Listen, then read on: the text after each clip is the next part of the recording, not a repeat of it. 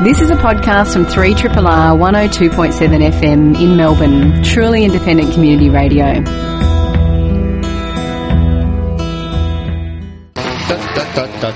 Good morning, faithful Triple R listeners. You are listening to 3 Triple R's Radio Therapy, and it's Sunday morning, of course, and it's raining outside. We've got news about that and about the barbecue today. But uh, first off, we have a show full of surprises, and some of it's a little R-rated, to be honest. So, uh, hmm, I think, as I said on the uh, Facebook site, maybe listen to some of this alone. First up, we've got pornography. What do we watch? How is it impacting on our sexuality, and how is it affecting our young people's sexuality in particular? We're going to move on a little bit also to the Christmas period, which is closing in on us fast, and Miss Medic is going to tell us a few tips about how to have a mindful Christmas. Mindful Christmas. Hmm. And transplants. You've heard of liver, lung, hearts, uh, all sorts of things.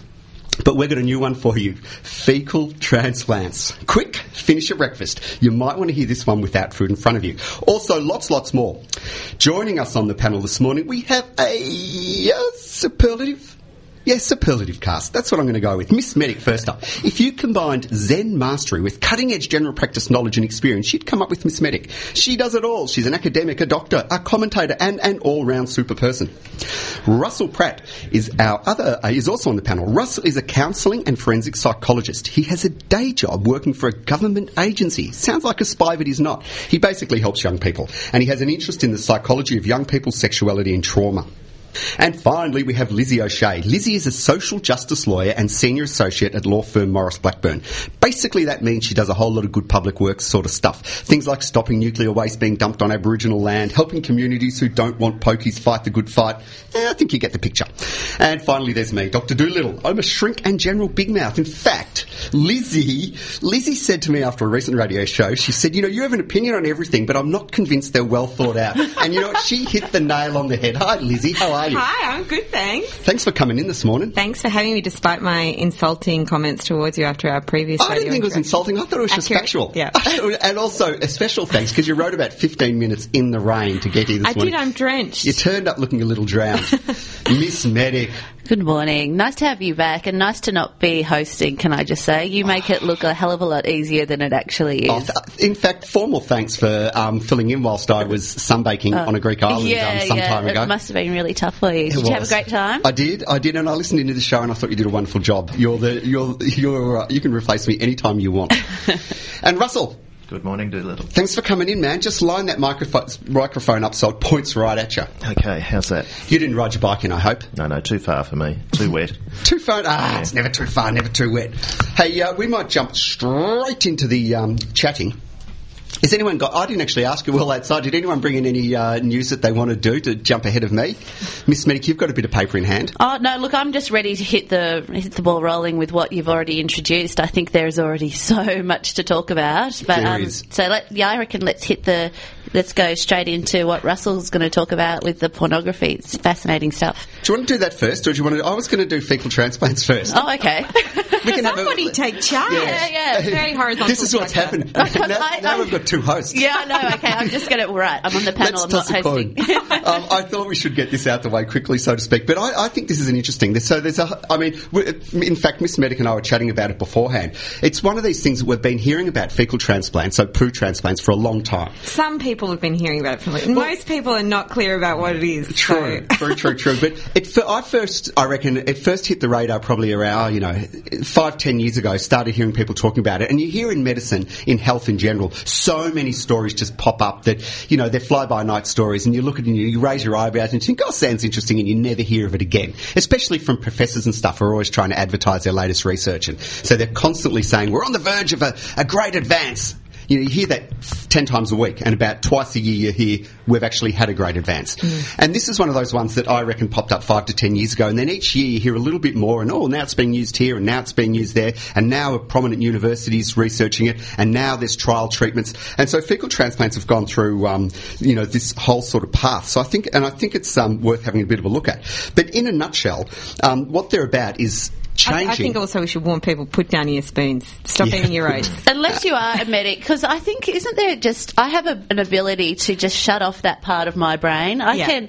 It's just like when you're a, a medical student and you'd be assisting in surgery and you had that smell of that cauterized flesh in your nostrils and you could still just sit down and eat lunch. Don't you think that we just get trained to be able to cope with Absolutely. and, look, I'm a, I'm a mother of two small children, so talking about poo is pretty standard fare. You know moment. where it really comes up to, just to digress again for a second, is at dinner parties. When you're at, you know, I go to a lot, of, you know, you go to dinner parties where they say, you know, half the people are doctors because if, you know, your friends are all medicos and stuff often, and um, the other half aren't. And people all start just, without even batting an eyelid, oh, God, I did this um, rectal examination the other day. You won't, be-" and they'll start talking about things like that, and you'll see the other half, the non-medical half, look Just- at, you're just disgusting, but you just get so used to Do you get a lot- touching do you body get a lot parts and invites sort of to dinner stuff. parties these Not anymore. No, not anymore. Do you think? Do you think there's a link? Maybe. I Yeah. think that as a psychiatrist, you should stop doing rectal examinations.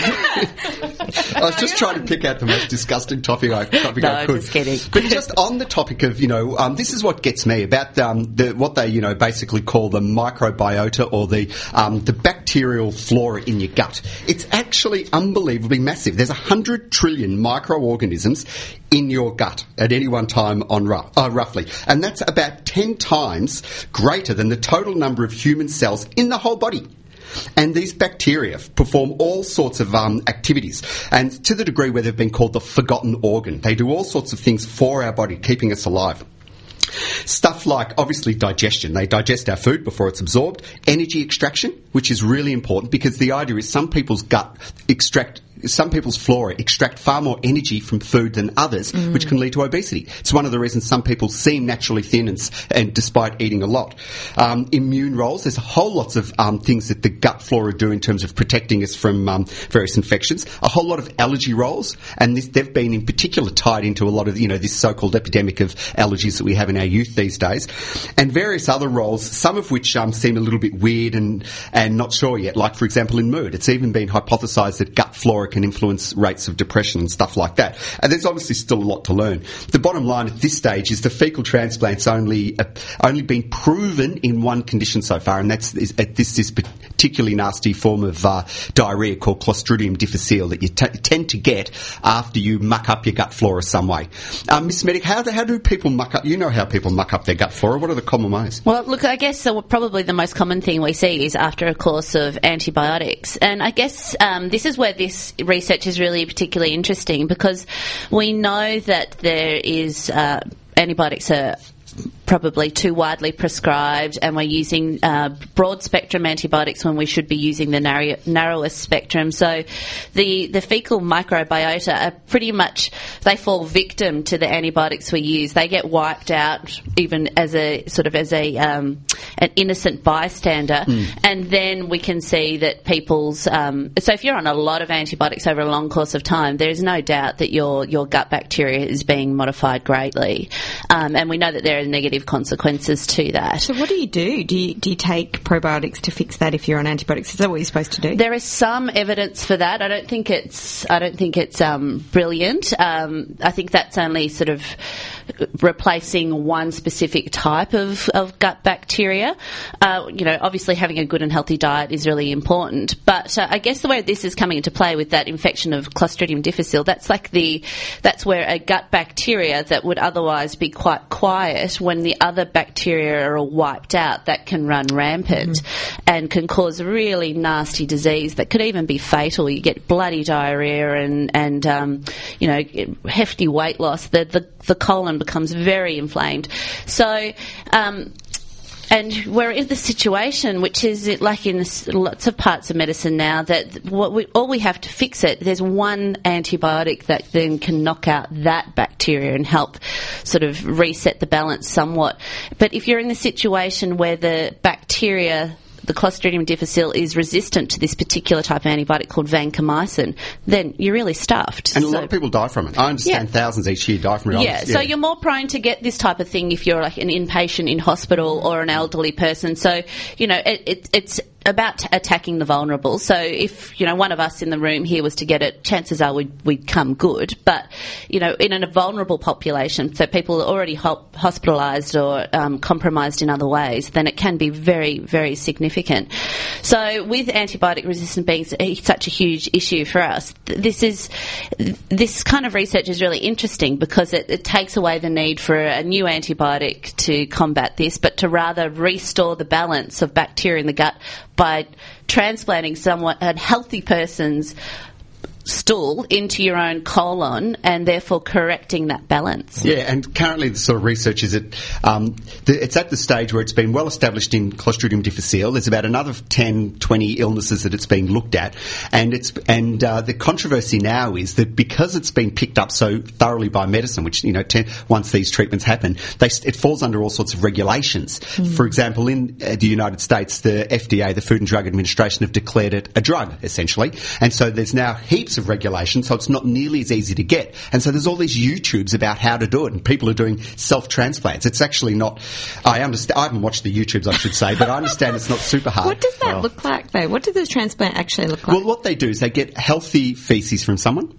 They prepare it in a certain way, what in a sterilised way that involves mixing it with a mm. fluid, saline, normal saline. I understand. I've just read outlines, and then they do. They basically put it straight into the gut. So essentially, a tube down your throat, mm. um, and they introduce it. But there's also tablets being made by drug companies which are in the investigation stage. So as you can imagine, you know, the drug companies that spend millions to get these tablets through are putting pressure on the governments to say, make it a level playing field. You know, everyone needs the same regulation. So there's a bit of a battle going on.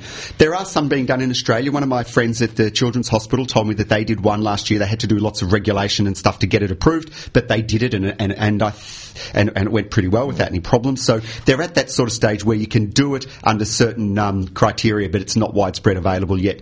And um, you know there is a ho- not that I'm recommending it, of course, there is a home remedy market out there. Yes, I'm, I'm just having a look on uh, on the web at the moment. Uh, thepowerofpoop.com. There's a quite a disturbing picture of a blender uh, involved here. So you wouldn't want to use that home. blender for anything else. that would be just the one for poo only. I'd mm. say. Can I ask you, what are the potential negative consequences? Because I mean, if we do talk about it like an organ, tinkering around with it, it sounds like a little society within you that's really. It is. Um, we already tinkering though. That's the problem. That is true. Yeah. But what are there negative effects with tinkering you know, I mean. Mm. Well, that's what, why the government the, brings in regulations right. so that what's we can. the hold up? Yeah. It's just that you need more testing, or is it yeah. that we're concerned that you could, in fact, create another situation, well, imbalance in your gut where a bacteria takes mm. precedence and can. Yeah, so I wouldn't suggest anyone try to ingest somebody else's feces because obviously there is a huge risk. recommendation? There's a huge risk for infection in that mm. regard. This would be sort of a transmitted of,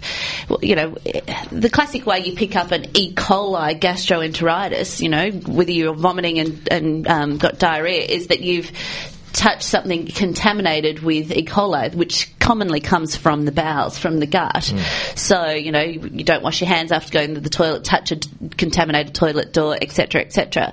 So, this would be having to, this is not something that you kind of, um, is without sort of risk. It needs to be done in a regulated oh, fashion. heaps of risk. There, yeah. There's actually a feces um, bank now in the United States. The first one's been set up, just like there's organ banks for other tissues, and they do all sorts of testings on the donor, and then all sorts of preparations and sterile conditions because it's life threatening. If you if you do it and you get the wrong bacteria, mm. you pick the wrong pe- person to get a transplant from. It, it could easily be fatal. And that's, yeah, because you find um, blood in stool as well, so there's that risk of sort of blood contamination. But very interesting stuff. Yeah, let's move on. Um, good topic though. Good topic. Love it. Cutting edge medicine, so to speak.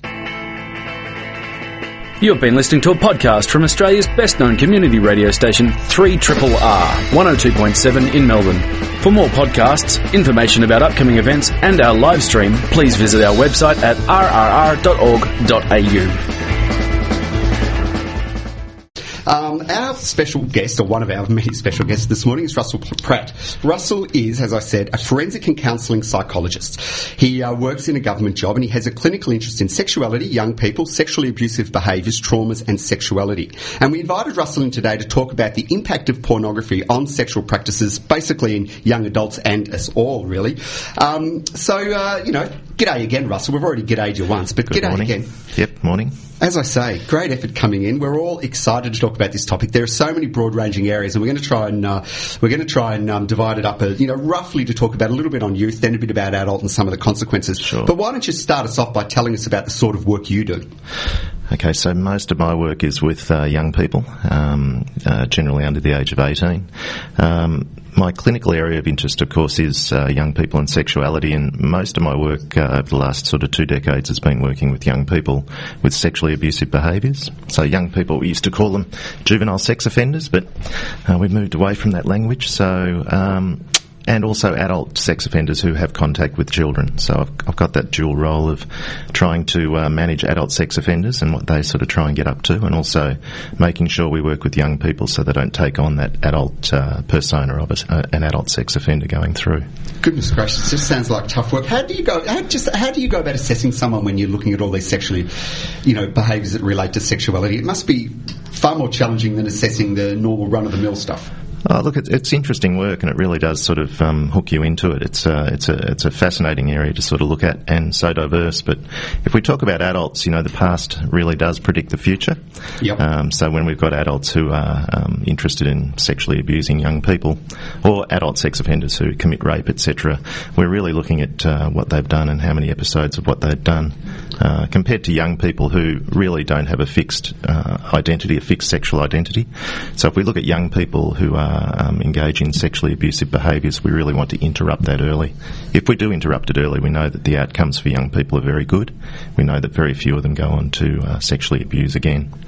So my sort of uh, way of, of, looking at it in terms of assessment, there are some formal assessment tools that we use, and they're what we'd call empirically guided checklists. But uh, that's a sort of dry area. What, what we're really looking at is uh, their background of trauma. Um, so we've got the, the four big sort of factors that come up again and again are exposure and witness to family violence. And if we look at family violence as a, as a sort of a general topic, it just comes up again and again and again in dysfunction with, uh, you know, young people. Mm-hmm. It's just so pervasive. Um, we're also looking at uh, exposure to sexual activity. So those young people who may have uh, live in a household where there are really quite um, lax sexual boundaries, uh, they may walk in on people uh, having sex. Also exposure or witness to pornography.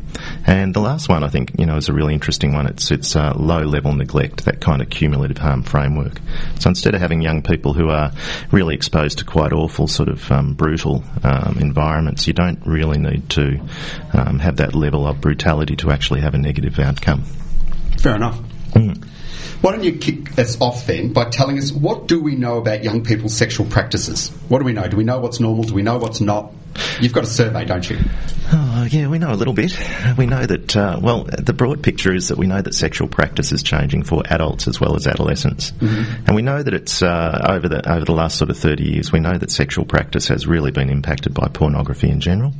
Uh, look, a good example of that is that um, I was talking to a friend of mine that worked in a sexual health centre, and he said that it's very rare now for anyone under the age of 30 to uh, present with pubic hair. Now, um, you know, if you think about pornography and uh, if you if you look at any pornography, and I have looked at a bit of it because I've got an interest in it, it sure. usually makes people very uncomfortable. yeah. It's hard these days to say I look at it for the articles when it's on the web, but uh, as long as you're in an open office space at work and people are looking over, that's right, on my government uh, provided device. Yes. Um, no, no. I, uh, you know, if you, if you have a look at porn, it, uh, there's there's really no pubic hair, and so that's really impacted on uh, sexual practice as well. Uh, the rates of oral and anal sex, of course, uh, coming through from the 70s have really increased, uh, you know, tenfold. so for young people, if you survey some young groups of girls, say around 15 or 16, they don't even classify oral sex as sexual practice, as real sex, and they'll talk about Neither providing. Bill Clinton. Well, that's true. So, so does there that, it is. Does that mean that you're talking about exposure to sex through pornography that's more uh, widespread, but does that translate to more people having more sex as well? Yeah, look, I think that uh, well, here's the interesting thing again that up until recently, every every um, sort of survey of young people and sexual practice indicated that the rates of uh, intercourse, the rates of oral sex, the rates of genital contact were slowly increasing over time. Um, uh, for instance, La Trobe University here in Melbourne does uh, a survey every five years of sexual practice and school uh, students between the ages of say 15 and 17, year 10 to year 12, and those rates have generally increased over time over those surveys. Every five years. But with the sort of uh, with technology coming through and with sexting and with remote um, technology, uh, for the first time we've seen a decrease in actual what I would call skin to skin sexual contact. Uh, only slight decreases, but they're still significant. Certainly, I think a lot of people predicted some kind of explosion though with the increased availability of pornography online, but that's not what we're seeing. Is that what you're saying? Uh, look, we're, seeing some really sort of um, difficult trends to sort of predict. So we know, for instance, that if we if we expose young people to pornography under the age of ten, then they will uh, engage in sexual practice up to a year earlier than other young people who aren't exposed. So there seems to be some sort of complex mix of when you see porn and what you see. It seems to be particularly uh, influential, and I, I would suggest damaging for those young people under ten. And I think you know, and you could probably look at that, uh, even though they've sort of looked at it under ten but I think prepubescent exposure to pornography because most of those young people don't have the maturity or the understanding to actually process what they're seeing.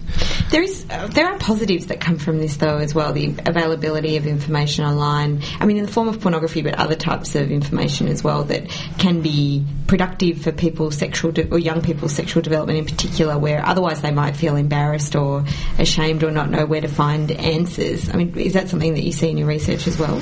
Yeah, look, uh, uh, um, First of all, I want to be quick, uh, clear. It's not my research, so I'm, I'm, a little bit of a mynah bird. I gather these things and, and um, use these things in my work with uh, young people on the ground. But uh, there, there's a number of people that talk about the idea that there is a lot of information out there and it, it does assist young people. But I think um, I'd be very wary of that in the, the much younger children, of course. Uh, as a broad sort of rule, I would be very careful about exposing anyone sort of under the age of 12 or 13 to any sort of sexual content on the web. Uh, again, I want to sort of clarify that that um, I don't think you know it's a matter. Uh, I think that young people naturally will look at some pornography. Uh, what age? When do you reckon it's relatively normal to start looking? Well, you'd think Because all, most kids have their own computers now, and they're often in their own rooms. Schools often give advice about keep young kids in computers, and they particularly focus on porn and violent games. And they normally say to you, keep the kids in the computers in an open area, limit the amount of use that they have, monitor it, consider getting programs to stop them. You know, what do you recommend as a psychologist? Do you reckon that's sensible? Yeah, I think I think that is sensible. Uh, again, um, one of the things that we'd want to see is parents being able to sort of talk to their young people about uh, pornography and also about sexual practice. Uh, it's logical to start those conversations early uh, because I think the you know the saying is that the porn genie is out of the bottle. We're not going to be able to put the lid back on the bottle.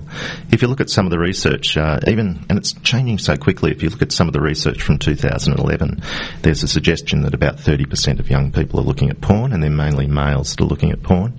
If you look now in 2014, a lot of the studies are saying 80, 90, 95% of young people are looking at porn. And I think again, it's moving so quickly, and uh, young people have got access to so many Can I just devices. Put you, I put, just want to put you on the spot then. For, So if you're a parent and say your kid's 12 years old, put it right at the cusp, Mm-hmm. and you've gone and you found that they're looking at porn, what would you recommend that parent do? Should you know they should obviously start with the conversation. What do you recommend they should do? Well, it's, it's about having the conversation. Uh, the research again sort of indicates that real discussion about real sex education uh, and not just the mechanics of it, but the relational aspects of it are really important when talking to young people about porn.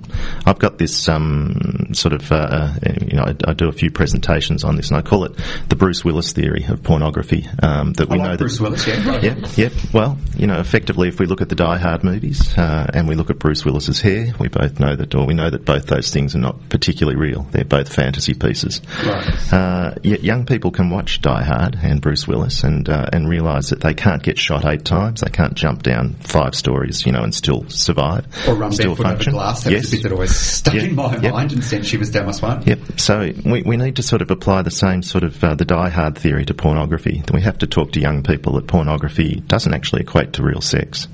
Uh, it doesn't actually equate to what a relationship looks like. It's heavily gendered. Uh, it's quite violent. Um, as I say, it's not about stopping young people, and uh, I want to be really clear. I'm not advocating young people looking at porn, but I don't think we can stop them. Correct. Yeah. Yeah. So yeah, I guess that sort of touched on what my main concern about pornography is, and that is that it is not a true depiction of a true uh, sex, like a true sexual relationship, and in particular for women, it is quite derogatory in the majority of what is depicted, Yep. um, and it also shows a very warped sense of what is a preferred sexual encounter from a female point of view, and and that's something I'm really concerned about. I think that there are a lot of young women that mm, you know if they are really only sort of experiencing their you know understanding of, of sex through porn or through through the their male sexual partners that are getting most of their information from porn then they're going to feel like well I should be bleaching my anus and engaging in all these sexual practices that aren't necessarily what Yes. are pleasurable for a woman. That's, that's- my big concern. Mm, It's absolutely true. I mean, uh, if, if anyone wants to have a look at this, there's a, a fantastic movie. It's Melbourne uh, produced. It's called Love and Sex in an Age of Pornography. And it was produced by Maree Crabbe and David Corlett uh, out through Brophy Family Services. Uh, and it talks about these very things that you're talking about the gendered nature of porn, the pressure on young people to actually perform as a porn star, uh, the pressure it puts on young women to engage in sexual acts that aren't particularly pleasurable and you know maybe seen as quite brutal. Um, the also the uh, the uh, the pressure on young men that uh, you know that they look at those porn stars with you know 14 inch penises and uh, big pecs and everything and can't possibly you know be able to sort of perform at the same level. So uh, it, it's a problem. Yeah. So I'm a lawyer, and, and pornography sits on right on the edges of the law. There's a lot of discussion about what's lawful and what isn't, and the internet has really transformed that because um, people might not realise, but uh, material that contains a real sex act, so what most people would are watching when they watch pornography, is is usually classified X, which means that you can buy it, but you can't actually sell it. So a lot of the bookshops that used to, well, that do still sell this kind of stuff is are potentially breaking the law, and they end up selling stuff that's also refused classification because it includes things as well as a real sex act that might violate classification standards. And it's always been right on the edge of what's lawful or not. But can you tell us, Russell, what the internet has obviously totally transformed that because pornography is far more accessible. What what are adults watching? And and uh, I mean, we're, we're seeing obviously an increase in consumption of pornography. What what are they looking at when they're looking at porn on the internet? Gee, Lizzie, it's a, it's a big question. Um, and it, when you were talking about it, it sort of uh, reminded me of those old days, you know, where people would drive to Canberra where you could buy those sex-rated Yeah. uh, Porn videos. fireworks. Yeah, Yeah, you get your fireworks. yeah and your fireworks and pornography. But No um, wonder so many people became politicians. I'm not even going to go there.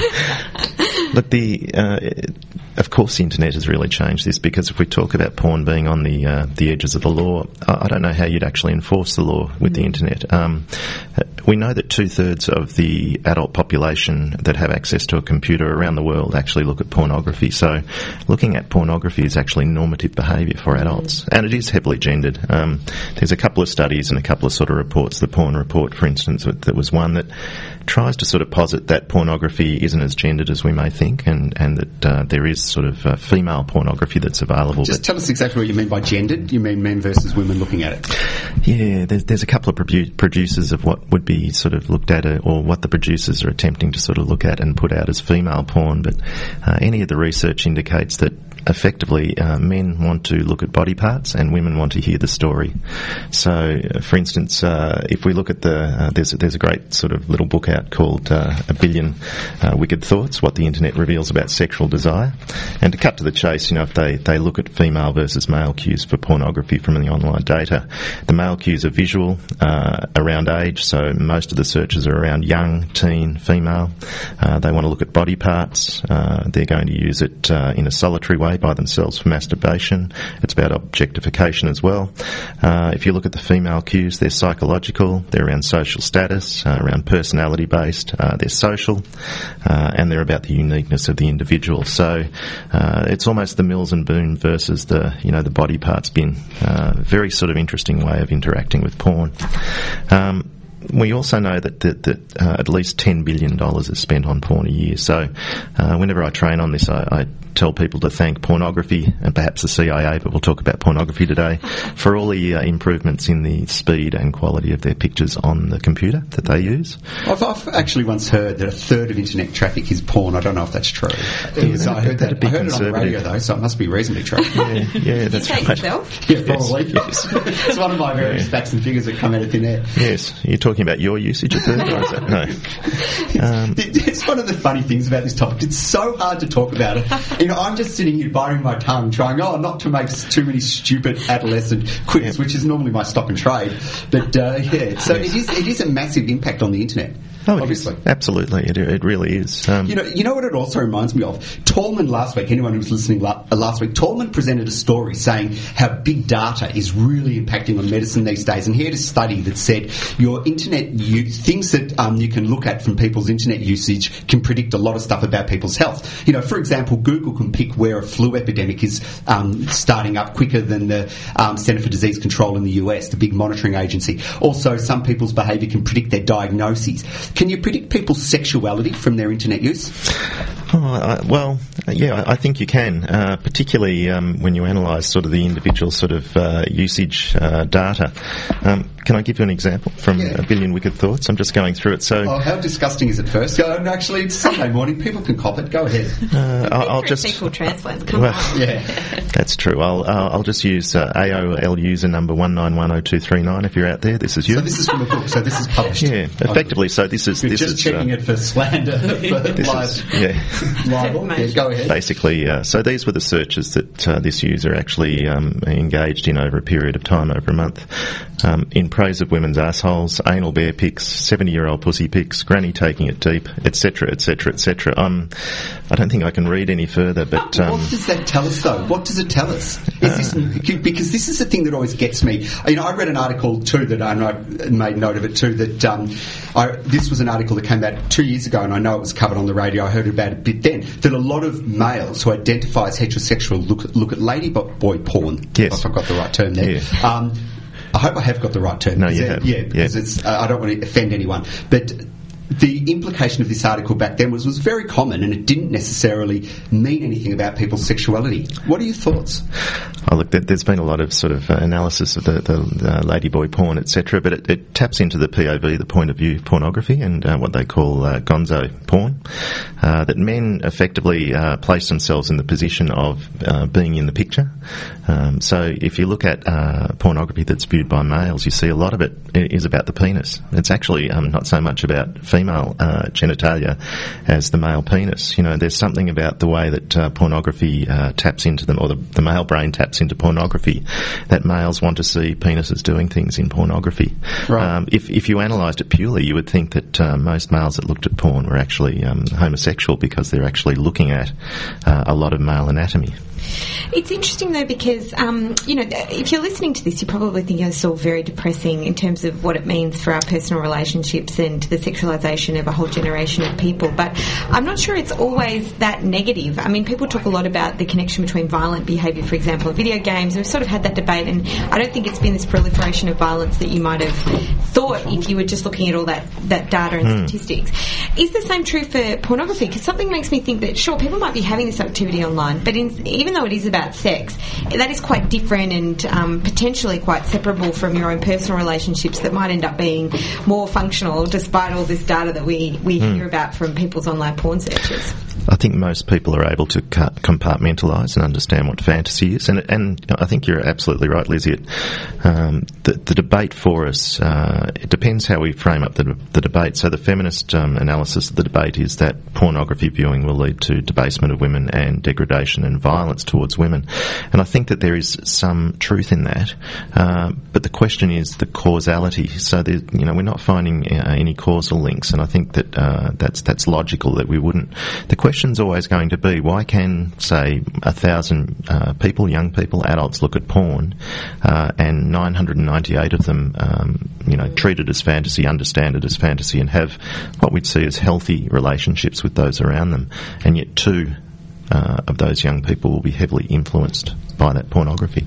I, I guess that's the thing. Is that um, we're talking about most adults can compartmentalise and have a fan, like what is a fantasy and what is reality. Mm. But then, if we think about the exposure to young people, that's Mm. the thing. If porn is becoming your predominant sexual experience, sexual um, introduction to sexuality as a young person, then that's where my concern lies. You know, there's been this thought about, um, you know developing brains and what what fire, fires together is wired together. So if, if this is your predominant experience, are we laying down these neural pathways that are really difficult to change? And so.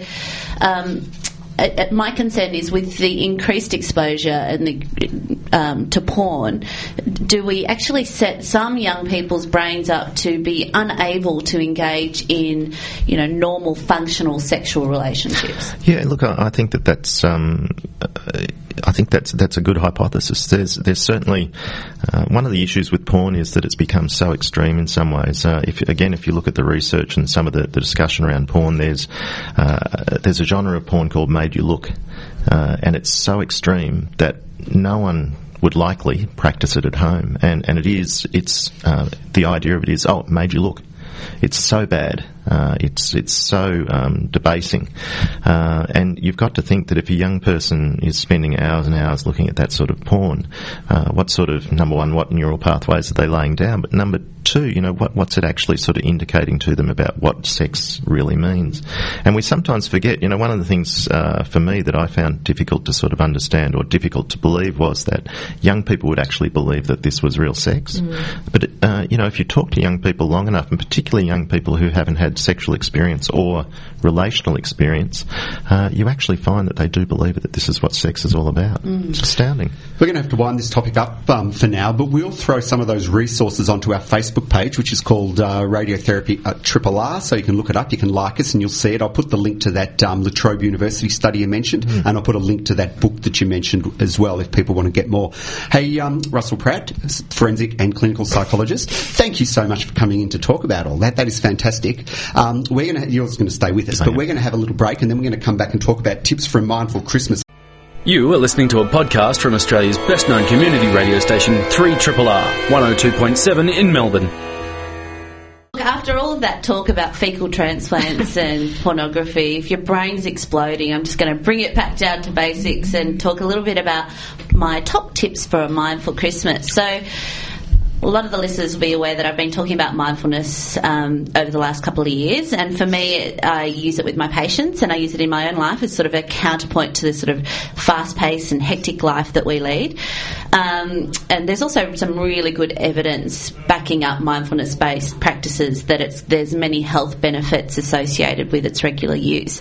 So, simply put, mindfulness is about bringing our attention to what's happening in the present moment, giving our full awareness, accepting what we're feeling, thinking without judgment. Um, so I think that Christmas is the perfect time to engage in some mindful practice.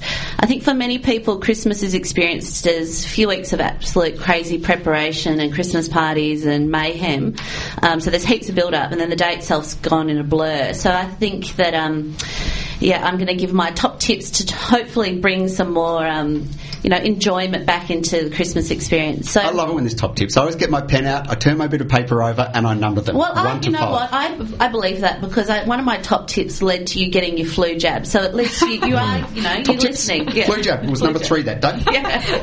Uh, so number one, mindful waiting. So the Christmas period often involves a fair bit of like waiting in line, so at the fish shop or looking for a car park or in the line waiting for a photo of Santa. And I think that waiting in that sort of high stressed environment can bring out some of the worst um, characteristics in people. People get very frustrated, leading to anger and even aggression. And I think it's really, you know, it's the opposite of what Christmas should be about. So Yeah, I love this one. yeah, so if you're when you're waiting, see if you can pay attention to what you're feeling. Notice any frustrations that's coming up. Um, no, don't try to wish it away. Don't try to f- fuel it with those thoughts of oh, this is just a pain. Should have done this earlier. Like why am I bothering? All that stuff is just not helpful. So make space for the frustration, and in doing so, you kind of you might feel that you know it's just easier to cope with, and we won't you know, find ourselves just cursing what should be, um, you know, all in all, a pleasant experience. So, mindful waiting is my first tip. Mindful eating. One of the best bits of Christmas is all the delicious food that often is expensive and it's taken lots of preparation to get it all together. So, I think it's really easy to just eat and overeat without actually Yeah, I even like to eat tasting the, your food. the whole meal in the first 10 minutes so that I can have another meal another 15 minutes later. Yeah, well, I mean, do that as long as you're doing it mindfully. so really taste with your food, taste your food, connect with your senses, eat slowly, slowly, well, eat slowly or quickly if Or you do little. Yeah. and, and and savor the different tastes and textures. And in that way, you're actually truly enjoying what has taken a lot of effort. Um, top tip number three gratitude. So mindfulness and gratitude you know feed each other. When we open our awareness to what we have and who we are and what's important to us we can find gratitude. Um, and when we're grateful our life becomes sort of one of plenty rather than what we're sort of missing out on what we don't have. So if you can switch your attention to what you do have this christmas time not what you're unable to afford or what you don't get um, then you'll be able to find gratitude. And in that same sort of um, mindfulness based practice at its very simplest is about bringing attention to your breath. So in doing so, you can even find sort of gratitude for the fact, you know, that you're alive.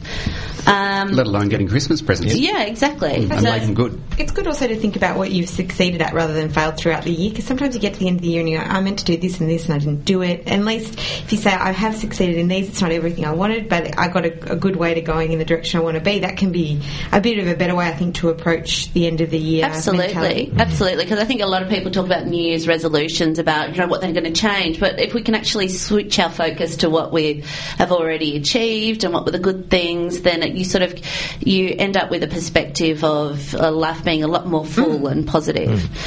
Um, so the next one was mindful giving, which sort of feeds in straight from the last one. So when writing a Christmas card, making or purchasing a gift for someone, bring your attention to that person. What do they mean to you? How different would your life be if you if they were no longer a part of it? And in doing so, you can kind of open up to the true meaning behind giving. Um, and I think along that same line, uh, when we're mindful about what Christmas is about and or the holiday period is about, we can acknowledge that you know other people are, could be doing it really tough. So take that as an opportunity to do something for those that are truly in need over this period. Whether that's something like just inviting an extra guest around, uh, you know, making sure you catch up with a friend who might be feeling a bit down in that time of year, or donating to a cause, helping at a soup kitchen, all those things. I mean, I think that there it's a true a true altruistic act like that is also really beneficial for ourselves as well, which is you know just kind of a, an added bonus. And it's probably the most important time of year to do that whole "Are you okay?" sort of thing, and just having a little bit of thought about the people, you know, anyone around you who might be struggling this time of year. Yeah, because we have and, to uh, reaching out. Yeah, Christmas can be really hard for some people Mm. this period. So you know, it's a really if we, if, but if we're too caught up in everything else, then we fail to pay attention to those sorts of things. And then number five, my last tip for a mindful Christmas is to incorporate a mindful pause. So there's no doubt that Christmas can bring stressful situations. So, for example, last year our oven cut out halfway through cooking the roast pork and the turkey, so it was getting a bit tense. So, or perhaps one of your family members really gets on your nerves, or you make the parental error of forgetting to buy a whole gamut of batteries, and then your three-year-old is losing it on Christmas morning because their toy doesn't work. rookie parental mistake. Oh, that that absolute you know, error, rookie era. Um, so, in those situations where you feel like things could be spiraling out of control, it's a really good idea to sort of just take the time to bring your attention back to your breath, acknowledge the thoughts and feelings they race through your mind. You don't have to jump on board them, and it can be a really good circuit breaker for when things are starting to spiral out of control.